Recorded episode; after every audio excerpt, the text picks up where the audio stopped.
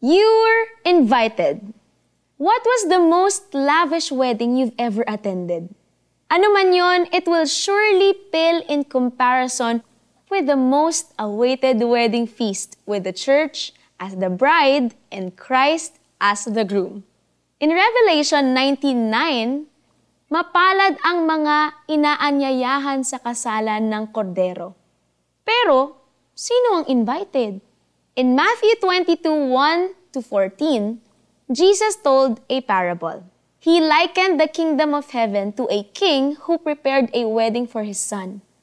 Hindi ito pinansin ng mga in-invite at sa halip ay pumunta sa kanya-kanyang lakad.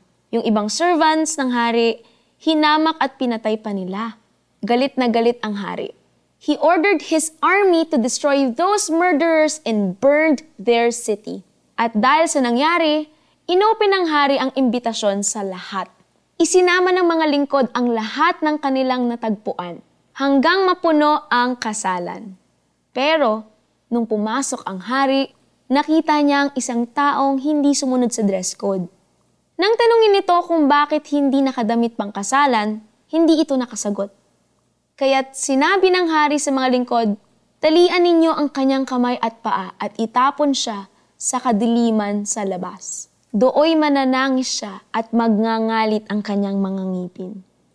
Jesus ended the parable by saying, Many are invited, but few are chosen.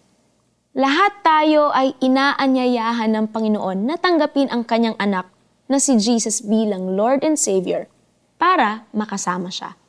At kung tunay nga nating tinanggap si Jesus, we are to wear the robe of righteousness by living out God's word every single day.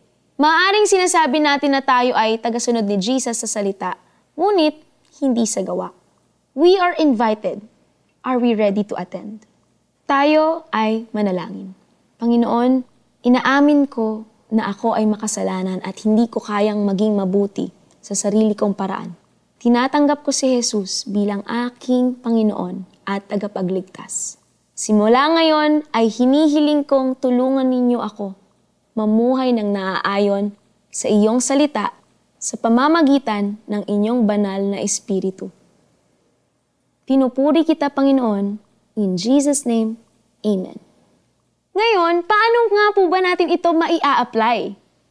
In your journal, write your reflection about attending the wedding feast in Revelation chapter 19, verses 7 to 10. And how are you preparing for this event? At sinabi sa akin ng anghel, isulat mo ito, mapalad ang mga inaanyayahan sa kasalan ng kordero. Idinugtong pa niya, ito ay tunay na salita ng Diyos. Pahayag 19.9 Ako po si Gian Hinolan at see you po sa ating grand wedding. God bless you all.